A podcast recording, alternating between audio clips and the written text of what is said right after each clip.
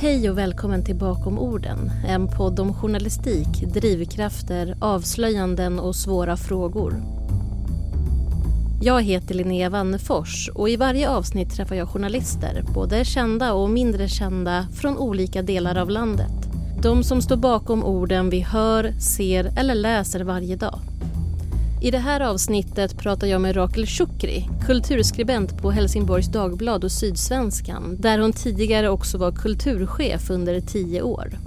Här pratar vi om hur vägen gick från statsvetenskapen med siktet inställt på att bli byråkrat till hur hon hittade journalistiken av en slump. Vi pratar också om den alltför bekanta LAS-karusellen och hur positivt hon ser på branschen idag. Dessutom tar vi upp det här med känslostyrd journalistik och om hur den främsta utmaningen är att våga gå på djupet. Här kommer min intervju med Rakel Shukri. Hackar jag fortfarande? Nej, det låter bra. Det var nog bara en tillfällig ah. liten glitch, tror jag. Hallå! Ja. Hej. Hej! Hej! Hur är läget? Det är bra. Haft en väldigt lugn helg. Ja, men vad skönt. Vad gör man på en, eh, ja, min helg har varit väldigt intensiv. Det var så här, första gången jag hade fest med vänner igen på typ ett och ett halvt år.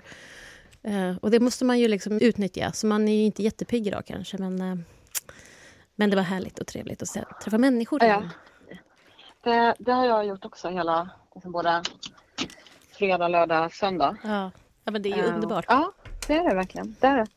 Du, mm. vad kul att höra din röst och jag är jätteglad att du, att du vill vara med och ställa upp. Um, ja. Vad har du för dig idag? Jobbar du med något särskilt? Just idag? Mm. Um, Nej men just idag så eh, ska jag påbörja något nytt eh, eh, reportage tänkte jag. Som ska handla om eh, integration i en eller annan form. Men jag, har liksom, jag är bara i startgroparna liksom. Så att eh, jag har inte bokat upp intervjupersoner eller någonting så att, eh, så att det, jag, jag, har inget, jag har inget, just idag har jag inget spännande att säga Så nu är jag så här me mellanprojekt liksom. Ja, jag förstår. Men, ja. men du är kulturskribent på HD och Sydsvenskan. Vad är det för tidning? Det är två olika tidningar som um, är ett, men som, um, är ett gemensamt företag. Så det står för Helsingborgs Dagblad och sen är det då Sydsvenskan och uh, för några år sedan så köpte ju Sydsvenskan Helsingborgs Dagblad så att vi har liksom um, gemensamma kultursidor och uh, ledarsidor och eh, redigering och sådär. Eh, men vi har ett huvudkontor i Helsingborg och ett huvudkontor i Malmö och sen har vi små redaktioner lite överallt. Men det, men det är det som har hänt helt enkelt att för några år sedan så, så köpte Sydsvenskan HD. Um, ehm, och du är kulturskribent mm. på HD och Sydsvenskan? Ja, det är samma liksom, kulturredaktion och den, den ändringen skedde för några år sedan. Och vad gör man då när man är kulturskribent? Nej, alltså jag Eh, man skriver åsiktsartiklar, eh, recensioner. Det, alltså jag skulle säga att det här, är ett, det, det, här är ett drömjobb. Det är ett av de absolut bästa och roligaste jobben som man kan ha inom journalistiken. Att eh, man utgår ju från sina egna intressen. Och det, och det är inte så att jag håller på att lata mig, jag jobbar ju väldigt hårt också. Uh, så det är ingen räkmacka så. Um, men, just, men det är väldigt fritt. Så det, liksom, jag får ju välja så här, vilka romaner jag vill skriva om eller vilka debatter jag vill skriva om. Uh, så på, på, det sättet så är det ju väldigt skönt och samtidigt är det också stressande för att ibland så skulle det vara lite skönt om man hade någon chef som bestämde sig, okej okay, nu ska du skriva om det här och det här. Mm. Så det är, det är liksom idédebatt och äh, reportage som jag, som jag skriver just nu. För jag har förstått att det här med kulturartiklar är ju rätt speciellt om man tittar på annan typ av journalistik. Det här med att det mer kommer fram med åsikter och att du som skribent kanske till och med försöker att inte pusha men liksom locka fram en, en ståndpunkt och argumentera för den på ett annat sätt. Eller hur definierar du en mm. kulturartikel? Uh, jag definierar det som att det är uh, subjektiva texter. Ehm, det, det, är views, det är inte news. Ehm, så att om man tar liksom den klassiska genren är ju, det är ju recensionen. Ehm, där man gör en bedömning och en analys och landar i ett omdöme.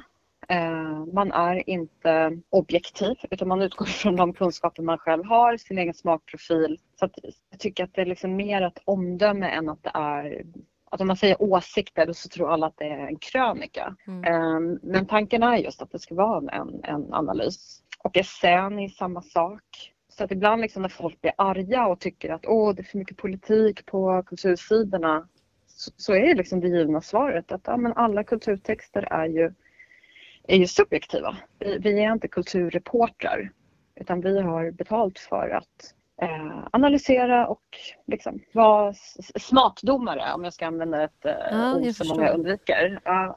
Jag själv när jag mm. förberedde den här intervjun så tänkte jag snarare att ni beskriver skeenden än rapporterar om dem, om du förstår skillnaden där.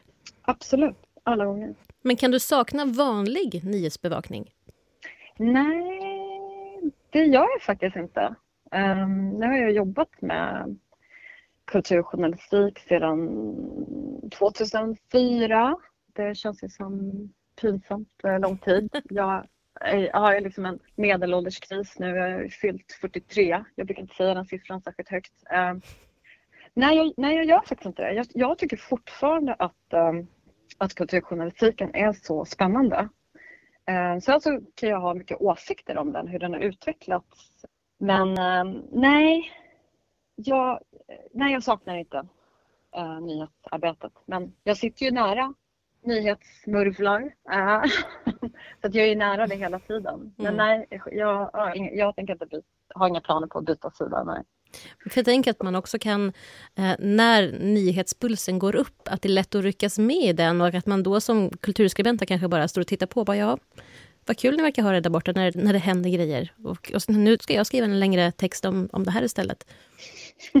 Eller? ja, men absolut. Och, och där kan man ju säga att där har ju kulturjournalistiken eh, ändrats mycket tycker jag de, de senaste åren. Eh, vissa tycker att det är en bra utveckling, vissa tycker att den är sämre men kontentan är att det har blivit mycket mer nyhetspuls i den. Alltså jag kommer ihåg att när jag började då var det fortfarande ett mer långsamt arbetssätt. Jag kommer ihåg att i början så var det liksom mer att det är bättre att vi funderar en extra dag på oss när vi ska kommentera någonting i samtiden. Det är bättre att vi funderar lite längre tid, skriver något lite längre än att vi har en kort och snabb kommentar. Och nu är det mycket mer att, men om man tar ett, ett, ett uppenbart exempel med skandalen kring kulturprofilen och Svenska Akademin där liksom kulturredaktionerna runt om i landet lite agerade som nyhetsredaktioner, att man skulle ha snabba kommentarer. Mm. Eh, samma sak när Ted Hanke fick Nobelpriset. Eh, nu när Einar mördades i förra veckan, när Yasin fick eh, liksom en miljon priser av P3. Mm. um, så då, då har ju liksom kulturredaktionerna varit snabba och kommenterat. Och då, om man, och då kan man vara kritisk och säga så här att vi då ibland agerar som en ledarredaktion, som en andra ledarredaktion. Är det, är det verkligen vår uppgift? Eller är kultursidans styrka att det ska vara lite mer långsamma, eftertänksamma um, reflektioner? Mm. Um, och, där, och där finns det ju olika skolor skulle jag säga. Så att det finns ju, jag känner ju absolut författare och konstnärer och andra som tycker att det är för mycket så här dagsaktuella frågor på kultursidan och för få fördjupande reportage om sig modern eh, smal poesi eller eh, analyser av eh, konstverk och så vidare. Um, men tror du att det skulle locka en, en bredare publik? För jag tänker att det är lite det som kanske styr för många av redaktionerna. Mm. Det, där, det, här är faktiskt en av mina favoritfrågor. Mm. För att eh, det, det, här, det här är verkligen det. För att jag brukar alltid irritera mig när någon säger så här, skulle det här locka en bredare publik? Då är liksom alla mina eh, elitistiska impulser slår in. eh, för att jag, jag tänker att kultursidan, absolut, alltså om man skriver för en dagstidning eller man har ett kulturprogram på public service, då är det så att man vill absolut nå ut brett. Man vill att så många som möjligt ska läsa det.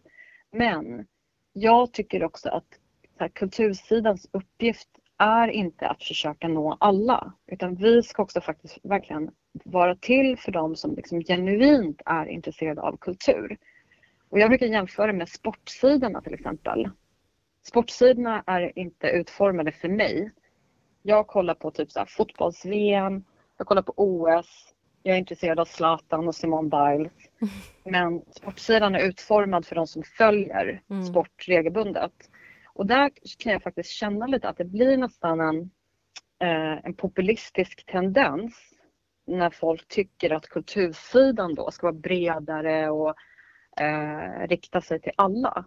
Och då tycker jag liksom att men varför ska just konsten eh, var, varför ska inte vi kunna ha eh, kunna erbjuda någonting för de som faktiskt är specialintresserade av litteratur, film, konst, teater och så vidare.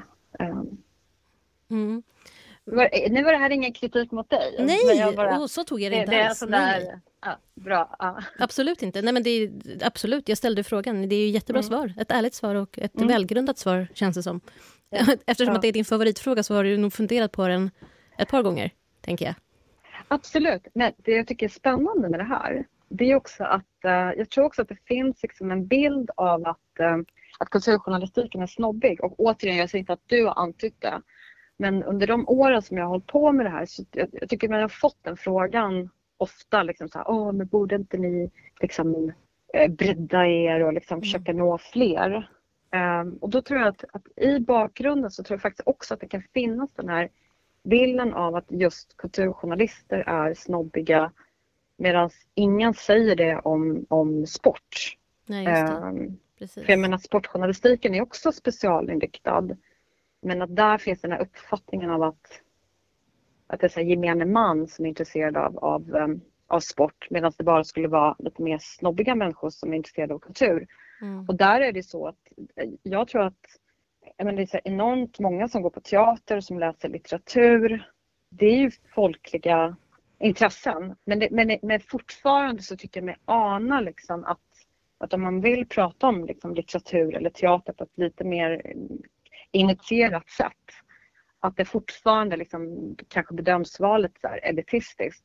Och där kan man ju liksom ja, dra till med alla våra politiker, så här, Göran Hägglund, eh, som höll på och gnällde på kulturen och det finns ju en massa liksom, politiker som försöker, eh, försöker liksom utmåla kulturbranschen som något så här hot eller liksom farliga elitister. Och det, jag, jag, jag, tycker att det är en så himla tråkig utveckling. För jag menar förr i tiden, eh, man behöver inte gå så många decennier tillbaka, då vi fortfarande hade politiker som gärna pratade om samtidslitteratur eller teater eller film och där det faktiskt var lite viktigt att, med folkbildning och bildning. Men idag är det som att de bara vill, liksom, ju mindre en politiker läser desto bättre. Det är ju liksom men jag, men jag tänker Trumps, på det här med... Trumps utveckling. Ja, jag, jag förstår. Men jag, jag, tänker på det här med, med den, den, journalistiska utvecklingen. Då, för det har ju gått mot mer klickvänligt, kortare texter och, och, och, en bredd, man ska nå alla. Också. Och det verkar också som att det finns en rädsla till viss del på många redaktioner, just det här att man inte vill verka för smal. Utan med mm. en bredare publik så, så, blir det fler klick och då blir det lättare med annonser om man inte är public service. Men att man liksom har mm. ändrat kanske lite liksom målgrupp och, och liksom, eh, vad heter det, målgrupp och, och liksom uppdrag känns det som. Mm. Nej, jag vet jag håller faktiskt inte med. För att det, jag, och det tycker jag är... Alltså jag, jag kan hålla med om att när det gäller för krönikor då, då har jag också den uppfattningen av att det är lite mer eh, klickdominerat och eh, man liksom försöker liksom vässa, ja men kanske så här, dra till med rubriker som inte har täckning i texten och, och mm. så vidare. Men det som är, tycker jag, superintressant hos oss eh, det är att jag menar, vi har ju statistik över allting. Jag menar, vi, har, vi har skärmar på redaktionen där vi ser exakt hur många som är inne på sajten, exakt vad de läser, exakt hur länge de är inne i varje artikel. Eh, vi ser om de har klickat in på artikeln liksom från Facebook eller från sajten eller appen eller så. Men det intressanta är att när vi kollar på statistiken så ser vi att några av de absolut mest lästa texterna det är long reads. Det är mm. texter som kanske är 10 000 tecken, 15 000 tecken eh, långa kulturreportage där man vänder och vrider på ett fenomen, där man verkligen fördjupar sig. Det är liksom texter som får långt många fler läsare än, en, än vad en krönika kan få. Så att jag tror också att eh, det finns ett enormt sug hos läsarna efter fördjupning. Mm. Man vill ha liksom en, någonting som är längre. Så att jag tror att det där är lite av en... Um... Som någon typ av kontrast till det snabba som också finns?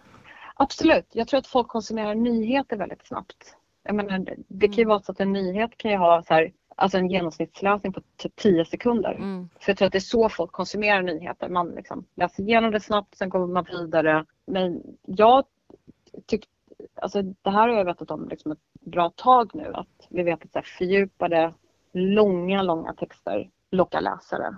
Och det har faktiskt gjort att jag inte känner mig så cynisk.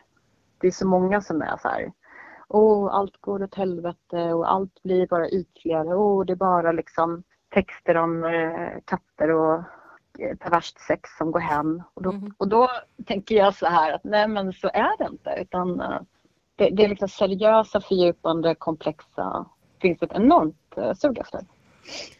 För att återgå till dig, hur kommer det mm. sig att du blev just kulturskribent? Det var faktiskt en ren slump. Alltså, det, det är sanningen.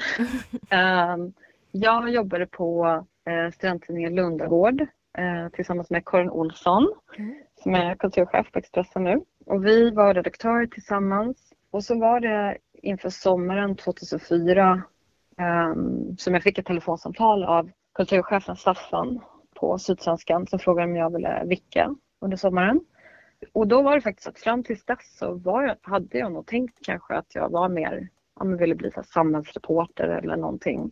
Så att det började lite som en slump. eh, och sen så var hade jag det sommarjobbet eh, och fortsatte skriva och sen blev jag bara fast.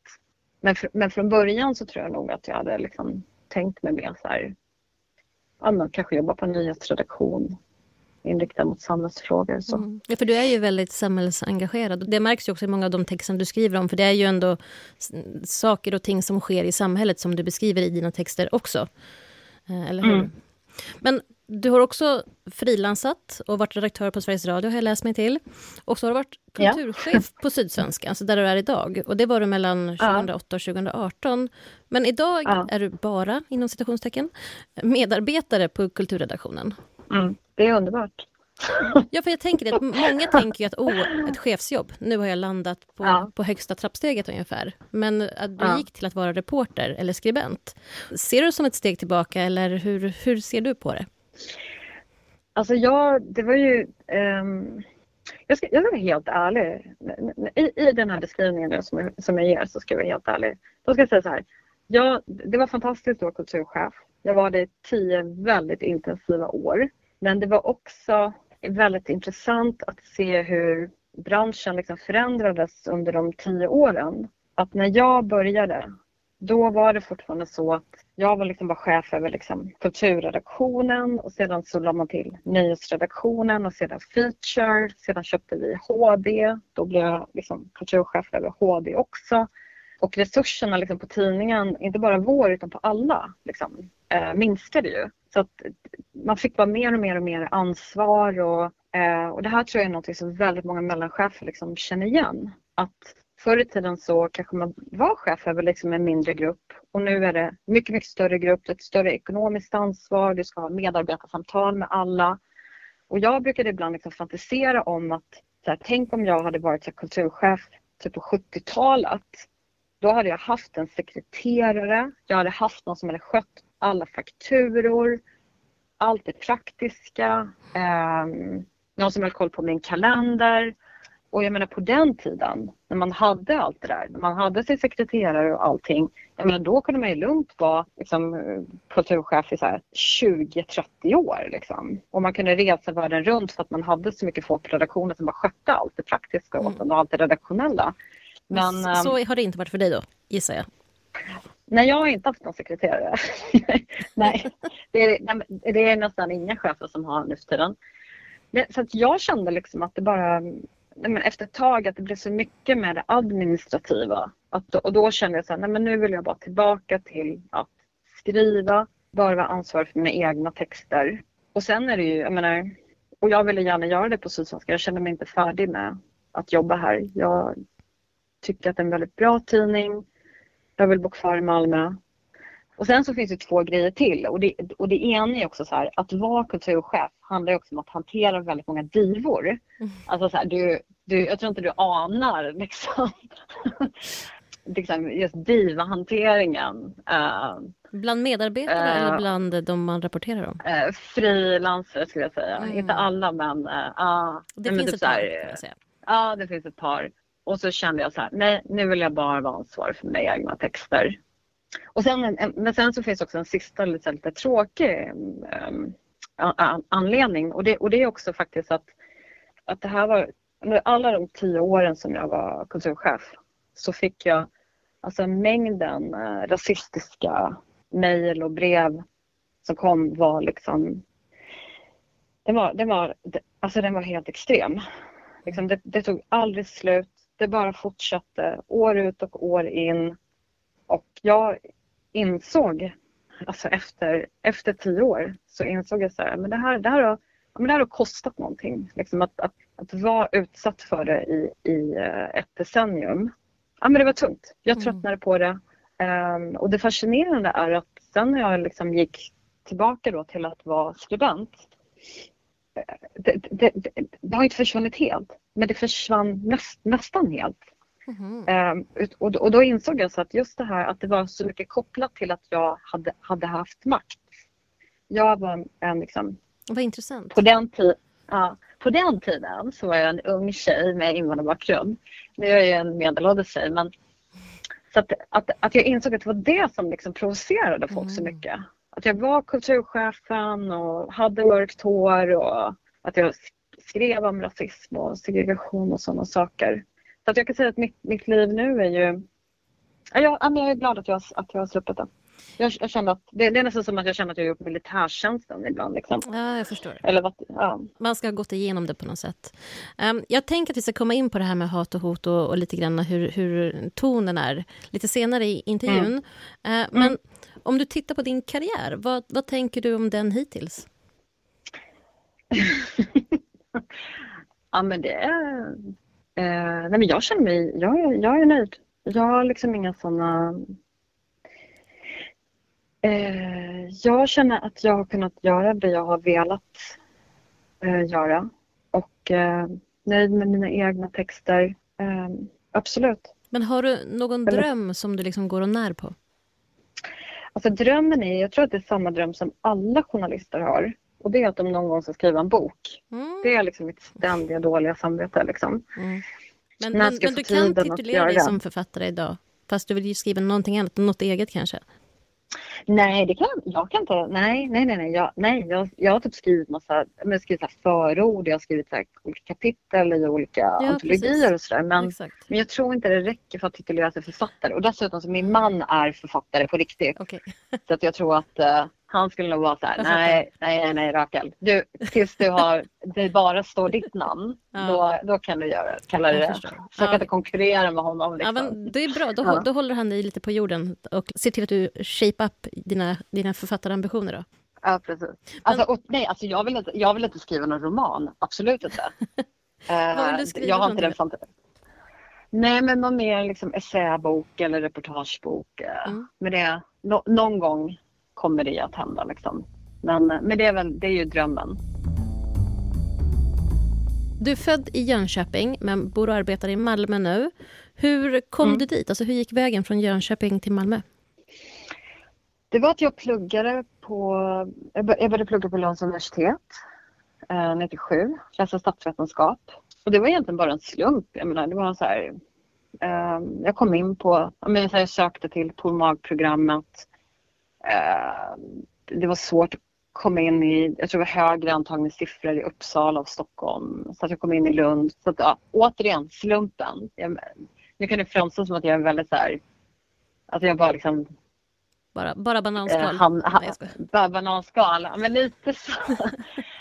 um, och sen så, nej men jag hade en av mina bästa vänner skulle flytta till Lund och vi var så här, och ingen, ingen annan vi kände skulle flytta dit. Och vi var så här, okej, okay, då är det ett äventyr, då är det vi två. För att eh, om man har vuxit upp i Småland så är det jättemånga som flyttar till Göteborg. Så det, var, det var så. Men det var också när du läste statsvetenskap på Lunds universitet som du sen bytte spår och förälskade dig i journalistiken. Hur gick det till? Ja, men det var också en slump. Nej, jag, jag ska lägga av. Uh, nej, men det var att uh, jag, jag ville bli byråkrat. Det var det jag ville bli. Alltså det låter ju osexigt som bara den. Men, men min dröm var så här, jobba på UD eller jobba i, liksom, som byråkrat i Bryssel. Och då tänkte jag så här, oh, då kommer jag behöva skriva en massa tjocka rapporter och då måste jag liksom bli bättre på att skriva. Och så hade jag en kompis som var engagerad i um, studenttidningen Lundagård och då var jag så här, ah, men kan inte jag liksom få vara hos er och koka lite kaffe och skriva lite texter i, ibland liksom. Och så kom jag dit och fick skriva lite och upptäckte sen att det var ju svinkul. Um, och mina föräldrar är ju, de drömmer nog fortfarande om att jag ska liksom bli statsvetare eller någonting sånt. Mm. uh, men jag, men jag in, insåg det liksom att, att nej, men jag blev förälskad i, i, i journalistiken. Och jag var jättedålig i början. Jag skrev usla nyhetstexter. Hade en väldigt så, hård redaktör men har, har, du gått tillbaka och läst dem idag och kan liksom hålla med om att, att du skrev dåligt jämfört med nu? Eller? Uh, det, uh, ja, det var absolut så att jag skrev dåligt. Ja, för det är ett hantverk liksom. Mm. Men jag, men jag blev kär i det och, och det var kul också med studenttidningen Lundagård för att det var verkligen så här, vi var ett gäng så här nördiga personer alltså som älskade skrivandet.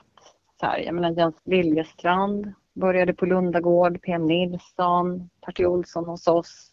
Um, Björn Åhlén var där när jag och Karin Olsson var där. Um, Patrik på Expressens ledare. Alltså det var hur många som helst um, som, som började där.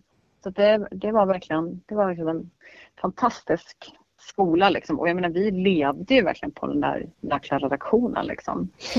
Och gjorde väldigt intressanta eh, upptäckter. Jag kommer ihåg att när jag, för det var ju väldigt många män som hade varit redaktörer innan mig och Karin. Mm. Det var inte så många kvinnor. Och så kommer jag ihåg att en gång när vi skulle städa ut i eh, typ någon så förråd så hittade vi så kondomer och, och porrfilmer. Ja, och... och det är ett mysterium än, än idag. Så här, vem gömde de grejerna där? Ja. Det sitter säkert mycket i väggarna på en sån redaktion, tänker jag. Eh, bokstavligt talat. Bokstavligt talat, ja. precis. Men den här kärleken till journalistiken, håller den i sig än idag? Eh, ja och nej. Jag tycker att, eh, att här, det, det, finns ett gäng journalister som är otroligt, otroligt skärpta och som liksom håller internationell eh, nivå. Men jag tycker också... Nej, jag, jag, jag, tycker faktiskt att många skribenter är för dåliga på att göra research. Det är för ytliga resonemang. Det är lätta poänger, billiga poänger. Eh, jag tycker att hela, den här, hela det här kulturkriget som pågår tycker jag är liksom, eh, liksom intellektuellt förolämpande för att man bara förenklar svåra frågor. Um, jag, jag, jag, känner faktiskt lite, lite på sistone så har jag faktiskt krisat lite. På grund av uh, det? Ja, att jag också tycker att det är Ja, men, ja, men det, det har funnits vissa saker där jag har liksom varit rätt insatt. Och sen så har jag liksom upplevt att eh, andra som har skrivit in, inte har varit insatta. Och då kan man ju säga så här, är det, är det för att man har för lite tid att researcha inom journalistiken eller vad är det? Men jag, jag kan lite, ja, men jag har faktiskt krisat lite på sistone. Och nu, jag har ett särskilt exempel som jag tänker på som jag egentligen inte vill prata om offentligt. Men um, ja, kanske dumt av mig att säga så också. Men Ja, det... ja, men lite kan jag känna så här att, äh, att, att, att jag tror att det är liksom researchbiten det liksom faller på. Att, ja, det, det, ja, nu är jag medvetet äh, vag här. Ja, men, ja, ja, men jag, jag förstår det lite. Mm, men, men, mm, men just den här mm. researchbiten, det känns som att det kan vara en del i, i tidspressen som man kan uppleva i att det ska gå snabbare och snabbare och att mm. därmed den tidspressen gör att det inte blir lika genomtänkt, att det inte blir lika genomarbetat, att det inte får liksom samma, att det inte bottnar på samma sätt om du förstår vad jag menar. Mm. så kan det absolut vara. Mm. När du sen bestämde dig för att bli journalist, var, var utbildade du dig? Eller är, är det bara livets hårda skola, höll jag på att säga, men, men branschens hårda skola? Det, Um, nej, jag skulle säga att Lundagård var min utbildning, Studentradion i Lund var min utbildning. Och det är också intressant, jag tror inte att alla känner till det ens i branschen, men när det gäller kulturjournalistiken så, uh, så skulle jag säga att majoriteten av oss på kulturredaktionen har ingen journalistutbildning utan man, man har kanske Folk har liksom pluggat uh, filmvetenskap, litteraturvetenskap, um, alltså i, inom sitt eget ämne. Mm. Um, så det är det som är det viktigaste. Att man kan sitt specialämne, att man kan skriva. För att sånt lär man sig inte på mm, man alltså behöver alltså journalistutbildningarna. Ja, och journalistutbildningarna är ju mer inriktade på att man ska bli nyhetsreporter. Mm. Um, så att jag skulle säga att jag tror faktiskt att de allra flesta som jag känner som, jobb, som är anställda på en kulturredaktion har ju aldrig pluggat journalistik. Och för mig är det det behöver man inte heller göra. Utan har man pluggat liksom, filmvetenskap i två år eller litteraturvetenskap så är det bättre, tänker jag. Ja, jag, jag, har hört flera resonera på det sättet också. Att, uh, att, mm. att, att, det är ämneskunskapen som är liksom det viktiga. Um, mm. Men nu för tiden är ju journalistbranschen en rätt tuff bransch. Det är ont om fasta tjänster och längre kontrakt och sådär. Hur, hur var det för dig när du började? Det är ju liksom, det är en av de ehm, Alltså jag skulle inte brett rekommendera att man försöker bli eh, kulturjournalist. Handen på hjärtat, så är det. Alltså framförallt inte om man vill bli fast anställd. Ehm, det finns ju otroligt få sådana tjänster i Sverige.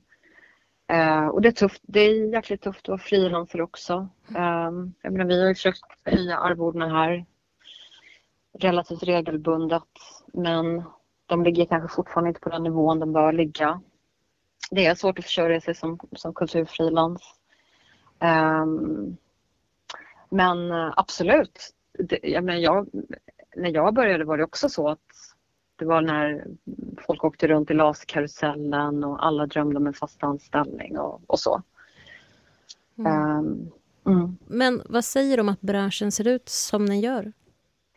Jag tror det finns en mängd olika Alltså just att när det gäller arvoden och det så tror jag att det är liksom en rest av att att förr i tiden så var det väldigt många akademiker som skrev på um, kultursidorna. Alltså det var så här professor X och professor Y liksom, som skrev. Mm. Um, och då hade de sina fasta anställningar på universitetet och så kanske de recenserade litteratur vid sidan av. Um, det, var också, det har också alltid varit många författare som har skrivit. Och, det, och jag tror att förr i tiden så kunde de tjäna mer på sina bokutgivningar än vad de kan göra idag. Och nu är det så att akademikerna hinner inte skriva längre för de har fullt upp på universitetet. Um, och förut kunde man skriva för flera tidningar, liksom, kanske till och med sälja in samma text till flera tidningar och så. Det är fler och fler kultursidor som har syndikerats och slagits ihop och jag tror det är färre ställen att sälja sina texter till. Mm. Um, så det, jag, jag, tror att det, det, det finns sådana liksom, trista men lite historiska anledningar till var, varför det är tufft fortfarande. Tror eller kommer, tufft idag. Ja. Tror du vi kommer se en ljusning eller är det liksom att det kommer inte gå ut för men att det kommer fortsätta på samma linje? Liksom? Med just kulturjournalistiken och frilans eller? Nej, men jag tänker generellt eller? branschen. Liksom. Mm. Det är väl en ganska stor fråga. Jag kan tänka att det är lite olika också från vilket område mm. man jobbar inom. Men, men om, om vi tar mm. på oss de stora glasögonen, tänker jag. Mm. Alltså vad gäller branschen i stort så, så, så är jag positiv. Jag är liksom, jag, jag tänker att liksom den krisen som var för sig, eh, vad blir det liksom, för 10-15 år sedan när liksom annonsintäkterna kraschade, Google kom in och bara liksom, tog alla annonsintäkter och så vidare. Eh, massa tidningar gick med förlust. Då såg det väldigt, väldigt dystert ut. Men jag skulle säga att vi har ett gäng år bakom oss nu då de digitala intäkterna bara ökar och ökar. Vi, har, vi når fler läsare än vad vi gjorde förr i tiden. Eh, fler och fler inser att man måste vara digital prenumerant, att det finns något bra med det. Så att ekonomin skulle jag säga ser mycket, mycket bättre ut. och har gjort det ett tag nu än vad det gjorde för tio år sedan. Eh, och det har också gjort att det har liksom blivit ett lugn på redaktionerna. Att man känner att det här kommer lösa sig. Så att jag är liksom ingen sån domedagspredikant. Tvärtom liksom. Just, just nu så känns det som att vi är på en bra plats. Och det känns ju skönt med tanke på att liksom, efter en massa år med nedskärningar och grejer. Mm. Åter till eh, din journalistik. Um, vilket är det bästa sättet att hitta uppslag och skriva om? Får du tips eller är det mycket sociala medier och publikkontakt? Eller hur, liksom, hur, hur får du fröna? Liksom? Um, jag läser mycket. Jag läser mycket så här, utländska medier. Um, och um, jag ska vara helt ärlig, jag, jag utgår från att det, det, jag själv tycker är intressant. Uh, och tänker att, ehm, att tycker jag att det är spännande så kommer andra tycka att det är spännande. Um, men för mig, jag tänker alltid att det bästa, bästa sättet att bli inspirerad det är att liksom läsa mycket. Andra tidningar, läsa böcker, se filmer, se pjäser. Att ha liksom ett mycket input. Enormt, mycket, mycket input. Mm. Men sen så ska, så ska jag också säga att under mina år så har jag också försökt att tänka så här, men vad, kan, vad finns det som bara jag kan skriva om? Och då har jag till exempel skrivit en hel del om, om att vara assyrier i Sverige. Eh, mina föräldrar är ju assyrier mm. som kom till Sverige 67, den kristna minoritet från Mellanöstern. Och då har jag skrivit liksom mycket om ja, men, utvecklingen för kvinnor, hur när mina föräldrar flyttade hit att det var det var inte så många som liksom skilde sig. Eh, det var väldigt konservativt, det var patriarkalt. Och sen undan för undan så har det liksom förändrats och liksom blivit en feministisk revolution. Och då har jag ja, men, återkommande genom åren skrivit om det. För att jag tycker också att Alltså det här är ju det här är så självklart att säga det men, men nästan alla redaktioner har ju haft problem med att det varit liksom bländvitt och låg mångfald och eh, alltså, jag menar, vissa, jag menar förr i tiden på medieredaktioner, jag menar, det är nästan lika exotiskt som att man var en utomjording att ha invandrarbakgrund liksom. Mm. liksom. Ibland var det så här, är det, är det medieredaktion eller är det ett äh, rasistmöte? Liksom. Oj, ja, okay. mm. så, så, om jag ska uttrycka mig lite ja. liksom, fasta. Nej, men så, jag, så det har jag tyckt har varit viktigt. Um, och det är också för att jag tycker att vi i Sverige har varit liksom, uh, dåliga på att liksom, skildra vad som händer inom olika communityn som har kommit till Sverige. Mm. Um, och det känns som att man har den här, att man länge har den här exotiserande blicken. Och liksom svartskallarna som bor där borta i förorten och tittar på sin hemlands-tv. Och att det är så mycket så stereotypa, liksom, billiga bilder som har, eller förr i tiden var det så i alla fall. Um, och att folk liksom inte vågar fråga så här, ja, men vad, hur har hur har det sett ut inom det, det assyriska communityt eller säg det kurdiska communityt eller iranska eller irakiska eller um, utan det har varit den här liksom generaliserande bilden av så invandrare i stort. Och det har jag försökt att jobba emot och liksom skildra så här. Så här kan den assyriska erfarenheten se ut. Så att, ja, det, det, det, om jag skulle liksom bara peka ut så här, vad har varit det viktigaste för mig? Så har det varit en av dem. För det var också någon kollega bara här veckan som sa så här att han liksom inte fattade varför så många blev sura om man frågade var de kom ifrån egentligen. Och då så sa jag så här, ja men det är inget fel på den frågan men att problemet är att ingen sen ställer följdfrågor. Nej, just det. Alltså, man bara eh, undrar mm. och så är det klart sen. Ja, precis. Mm. Och, jag, och jag tänker att särskilt så, med, så som debatten ser ut idag eh, kring liksom, när man pratar om så integrationsproblem så tänker jag så här, ja men man har ju inte ens lyft, man har inte ens lyft upp några eh, bilder av hur integrationen faktiskt har sett ut. Alltså hur har det sett ut i olika grupper? Vad har varit svårt? Vad har blivit bättre? Vad har blivit sämre? Utan det är som att man har den här bilden av att allting bara är statiskt. Ingenting händer och att alla invandrargrupper är likadana. Men man har liksom olika... Det har sett olika ut inom olika communityn. Um, men du var inne på det här med ditt perspektiv och din bakgrund som liksom är någonting som gör att du är unik och står ut. Men om du skulle se dig själv ur ett större perspektiv, då, vad tycker du gör att du står ut i den svenska journalistiken? Ja, men det kan inte jag svara på. Det kan, nej, men det kan inte jag svara på. Men däremot så kan jag svara på att... Um, men om, om jag tar några exempel. Jag kan ta några exempel mm. där jag har känt mig ensam. Mm. Ja. Och då kan jag säga så här. När vi hade en rasistisk seriemördare som härjade i Malmö och jag skrev om det, alltså Peter Mangs. Uh, och när jag skrev hur det kändes att bo i den här staden och ha mörkt hår. Då, liksom, då fanns det fortfarande inte så många som skrev om de här sakerna. Um, när det var liksom rasistiska skolattacken i, i Trollhättan, uh, samma sak. Mm. Vid, vid de tillfällena så har jag känt att så här, ja, men, Eh, nu, nu finns det fler än när jag började.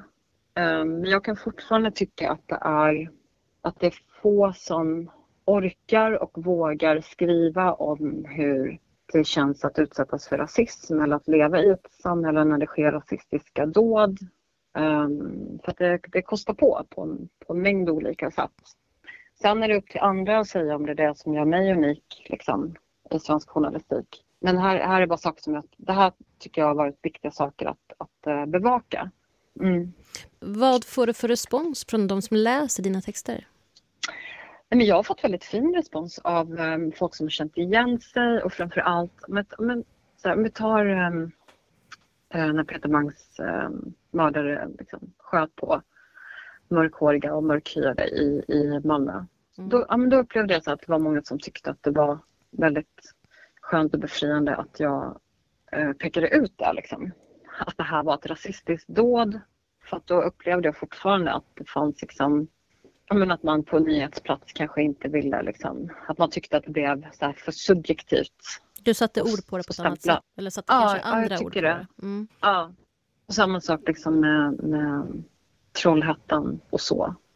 Uh, när man liksom på nyheterna på SVT sa så här att det inte var svenska barn som hade attackerats. Mm. Då, då var jag ju där liksom och sa att det är klart att det är svenska barn. Mm. Bara att de hade liksom invandrarbakgrund. Mm. Men, men, sen så, men sen om jag ska vara helt ärlig så, så är det också så att även om jag... Jag tror att alla vi som skriver om de här sakerna, vi vet att det här är viktigt. Vi vet att det finns folk som läser det här och känner sig, ja men vad skönt att någon liksom tar upp det här. Och sen så vet man också vad det kostar för att man blir en måltavla för massa rasister som uppenbarligen har all tid i världen att uh, slänga iväg skit. Och, uh, och jag känner också skribenter som, är, som har känt att Nej, men nu tar jag en paus ifrån de här frågorna för jag orkar inte. Det kostar för mycket? Det, det, ja, absolut. Och så har, jag också, så har jag också tänkt genom åren att det är så här, ja, men orkar jag nu bli en måltavla för en massa mm. rasister? Nej, jag kanske hoppar den här frågan. Så är det. Men vad skulle du säga att din journalistik drivs av då? Jag skulle säga att den drivs av att det fortfarande är så fantastiskt att man får ställa alla frågor man vill som journalist.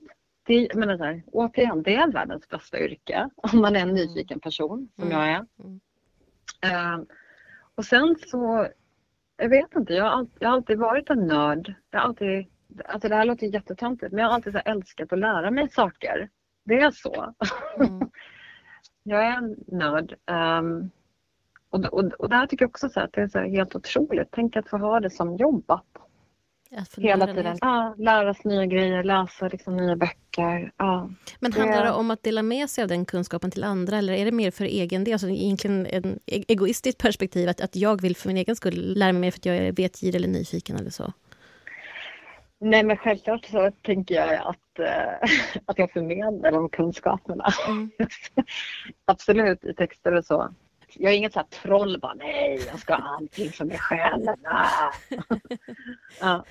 Sitta och hålla på det liksom. Uh, men ja. Du var inne lite tidigare på det här med vad du inte tyckte om med svensk journalistik eller med journalistik mm. generellt.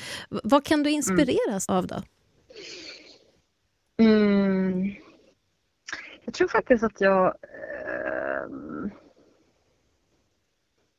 jag, jag inspireras när jag träffar människor som tänker på ett annat sätt än vad jag gör. Människor som har, liksom, har andra perspektiv än vad jag har. Um, bara nu förra veckan så intervjuade jag den amerikanska författaren Jonathan Franzen som tog upp att det finns en massa miljöproblem som man inte pratar om för att man är så fixerad vid klimatet. Mm, mm. Det är inte en populär sak att säga men, men, men det var så här, alltså all, allting som ger en, en, en aha-upplevelse tycker jag är intressant. Och varenda gång som man lämnar sitt skrivbord helt enkelt och, och träffar andra. Um, det inspirerar mig. Och återigen, läsa böcker. Jag, jag framstår gärna som en så klassisk uh, tönt. Men, men det är det. Och faktiskt att, att uh, mer och mer känna liksom att försöka bryta det här opiumberoendet som är Netflix och ehm, um, tv. Att det är liksom um, fördummande. Liksom. Det, så det, det, är mitt löfte till mig själv att försöka läsa, läsa mer helt enkelt. Bli en, uh, en 1800-talsmänniska liksom. Jag gör ju den här podden för att på något sätt skapa närhet till oss som rapporterar um, och den vardag vi jobbar i. Vad tänker du mm. om läget för svensk journalistik och svenska journalister idag? Jag tänker att det är ett bra läge. På vilket faktiskt. sätt? Jag tänker att det är um, men dels att vi, vi har kommit igenom den här svåra tiden då ingen ville betala för journalistik. Och nu, nu fattar folk det. Men jag, man måste göra det uh, och man får bra grejer för pengarna. Och vi har också kommit förbi hela den här, liksom, tycker jag, läskiga klickdebatten och insats som jag nämnde innan folk vill läsa smarta, fördjupande, komplexa eh, grejer. Mm. Um, och så jag tänker så att intresset finns, publiken finns och det, det görs liksom fantastisk journalistik hela, hela tiden. Um, men det jag tänker är um, svårt just nu, um, återigen här är jag ju subjektiv, det är att jag tycker liksom att det politiska samtalet blir mer och mer populistiskt och och, och där, hur står vi emot där? Att inte liksom förenkla svåra frågor utan att uh, våga mm. gå på djupet och visa att det, så här, det här är komplext. Mm. Det, det tänker jag nu när inför valet. Um, att det är den stora frågan. Att, och här, här kan jag ta ett exempel bara. Mm. Till exempel finns det en mängd politiker idag som hävdar att uh, ja, vi har pratat för lite om segregation. Åh, vi har inte pratat om det. Åh, vi har inte pratat om gängvåldet. Och där tänker jag så här att om, om jag bara går till min egen tidning Sydsvenskan. Vi har skrivit spaltkilometer om detta. År efter år efter år efter år efter år liksom. Och vi ska fortsätta göra det för att det här är viktiga saker. Och att på något sätt, inte, inte, inte för att motbevisa politikerna men för att visa liksom läsarna att det stämmer inte att det här har ignorerats utan det har gjorts viktig samhällsjournalistik om det tidigare. Eh, och, och, och för, för, för mig är det, det är en av de sakerna som provocerar mig nästan mest. Det är när folk säger så här, åh vi har inte pratat om det här tidigare. Men det, det stämmer ju aldrig. Utan det är den här, eh, för mig är det, det är att liksom att fördumma politiken eh, och påstå ingen av de tidigare politikerna har någonsin tagit det här på allvar. Men det, men det, det stämmer ju aldrig. Eh, jag menar, segregation och utanförskap var ju jättestora frågor även när Alliansen hade makten, även om vissa politiker inte verkar minnas det idag. Så det, så det tänker jag, liksom, att, att försöka stå emot det och att inte bli att, att inte bli så känslo, känslodrivna. För det kan jag känna att politiken är idag. Den är liksom, det går ut på att folk ska bli arga över någonting, reagera på Twitter och så att för mig tänker jag att det är viktigt att journalister är liksom kyliga och inte drivs av känslor. Det där är också intressant. Det går mm. väl kanske lite hand i hand med att många också anser att vi drivs av en agenda, vilket i och för sig inte har med känslor att göra, mm. utan kan ju också vara ämnesstyrt, tänker jag. Men, men just det här med att, att inte vara just neutral. Vad tänker du om, om det? Att, att vem inte ska vara neutral? Att eh, journalistiken eller olika mediehus i Sverige anklagas för att inte vara neutrala. Mm, Okej, okay. så. Um, Alltså det där tycker jag är, det, det, det är också så intressant för att jag, jag, jag tror att nästan alla vi journalister får ju de här mejlen. Vi får de här mejlen som är så här, varför har ni inte tagit upp det här? Mm. Varför har ni tystat ner detta? Och i de allra flesta fallen, 99,9 procent av fallen, så kan vi med vändande mejl svara och skicka tio länkar minst över här är exempel på gånger då vi har tagit upp det. Mm. Um, och det där, jag tycker att det där upprepar sig gång på gång på gång att det blir en sanning i sociala medier att det här har tystats ner och det här har inte tagits upp. Och jag menar, i de allra flesta fall så tycker inte jag att det stämmer. Och, så, och där tänker jag också så att ja, det gäller att inte bli upprörd. Så här, ja, alla kan inte ha koll på allting. Ja, det, det kommer alltid finnas de som tycker att medierna är för vänster eller för höger. Så, så kommer det alltid vara, helt enkelt. Mm. Och det kanske är bra också, för att om inte alla är nöjda så kanske alla är nöjda. Du förstår vad jag menar?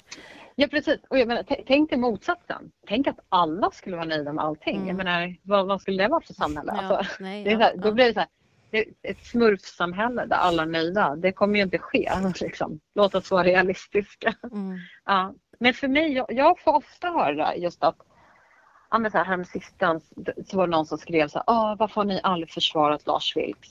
Nu när han är död, varför har ni aldrig försvarat honom? Varför har ni aldrig publicerat rondellhunden? Uh, för då har det liksom blivit en etablerad sanning nu mm. bland vissa i, i sociala medier. Oh, journalisterna, först när Lars Vilks dog som de stödde honom. Ja men återigen, trams. Um, och då, det, det bara att gå in i läggen, bara visa liksom vi har publicerat rondellhunden. Mm. Jag har fler som kulturchef försvarat det flera, flera gånger. Men ibland är det så att folk vill inte höra det där utan de vill bara vara arga. Eh, de vill, och då vill de inte ha argument. Ehm, så att, ja, ja, det är svårt att hantera liksom. Vilka skulle du säga är de mm. största utmaningarna då, som, som vi som skrå står inför? Jag tror faktiskt att det är hela den här frågan om, eh, om segregation.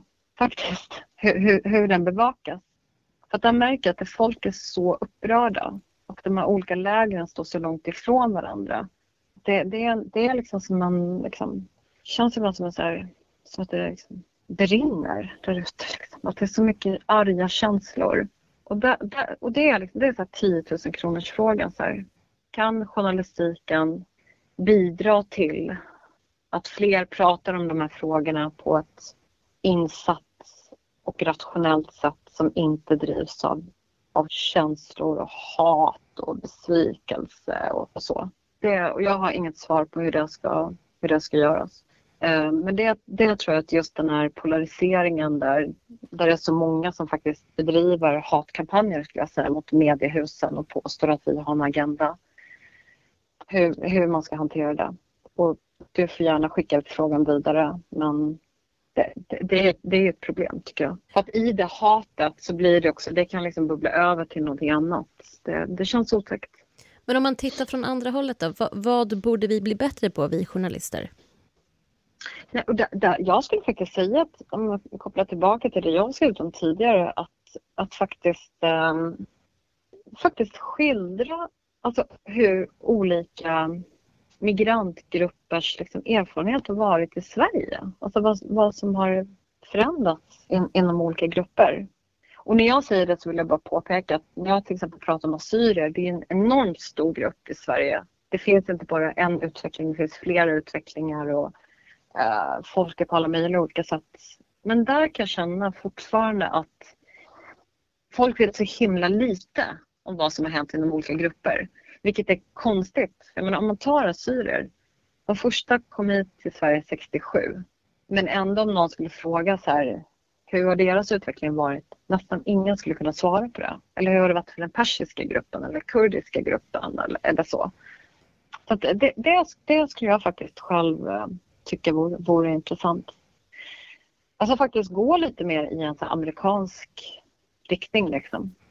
Där man beskriver mer olika, inte tendenser, men olika kulturer och erfarenheter som finns i det samhälle där man bor, lever och ja. verkar. Mm. Exakt. faktiskt. Mm. Ja. Um, det var de frågorna jag hade. Är det någonting du vill tillägga? Vad, då kan jag fråga dig, vad tycker du? Tycker, har, jag, jag, har jag verkat positiv? Har jag verkat liksom... Ja, men det tycker jag. Alltså, ett väldigt intressant um, samtal tycker jag. Dels att vi inte riktigt var överens från början liksom med, mm. med beskrivningen, mm. vilket jag tycker är jättespännande. Men också det här mm. där, där många bara ser hat och hot och, och mörker och liksom en bransch i motvind. Att du ändå såg det mm. positiva och också kunde konkret lyfta med exempel gör ju också att det blir... Mm. Ja, men det kanske inte är så dumt ändå. Det här kanske kan ordna sig, liksom, att, att det blir en, det, ja. en sån känsla. Gud! Ja, så det tycker jag absolut. Det kommer ordna sig. Ja, Ett det kommer ordna samtal. sig. Ja. ja. Eh, det, ja, men det enda som jag kan tänka är så här, att, eh, men, att det borde finnas fler kultursidor varje dag i varje tidning. det är vad jag kan tycka. Okay. Jag, tror, jag tror det skulle vara bra det skulle vara bra för Sverige. Ja. ja. Kanske det. Liksom alla ja. mediesidor, alla liksom mediehus borde ha en kultursida som är liksom renodlad. Alla gånger. Ja, Den kastar precis. vi ut. Ja, precis. Och jag vill bara säga så här. Att jag hoppas inte att du tycker att jag har sagt någonting typ emot dig utan Nej, det bara så här. Absolut, det tycker det jag bara, ja, verkligen inte. Nej men mm. absolut och det är ju sådana här samtal jag vill få till att man inte ska vara så himla rädd ja. för att stötas och blötas lite liksom. Mm. Du har ju din erfarenhet och din bakgrund och jag har ju min. Och, och mm. Det är ju när vi möts i ett samtal som det blir intressant. Tycker vi bara likadant så... Men, det blir så himla Nej. ensidigt. Nej men absolut, ja. jag har verkligen ja. inte tagit illa upp på något sätt och det har bara varit ja, intressant. Bra. Det menar jag verkligen. Ja, vad bra. Ja. Underbart. ja, jättefint. okay. Tack så mycket för idag. Inga problem. Vi vad hörs. Bara ja, vad roligt. Ja, det gör vi. Hej. hej. hej. Du har precis hört ett avsnitt av podden Bakom orden. Om du gillar den får du gärna dela så fler kan få möjlighet att lyssna och jag kan få spridning på podden. Både mig och podden hittar du på sociala medier, bland annat under hashtaggen bakom orden. Lämna gärna en kommentar eller ett önskemål om en framtida gäst. Vi hörs!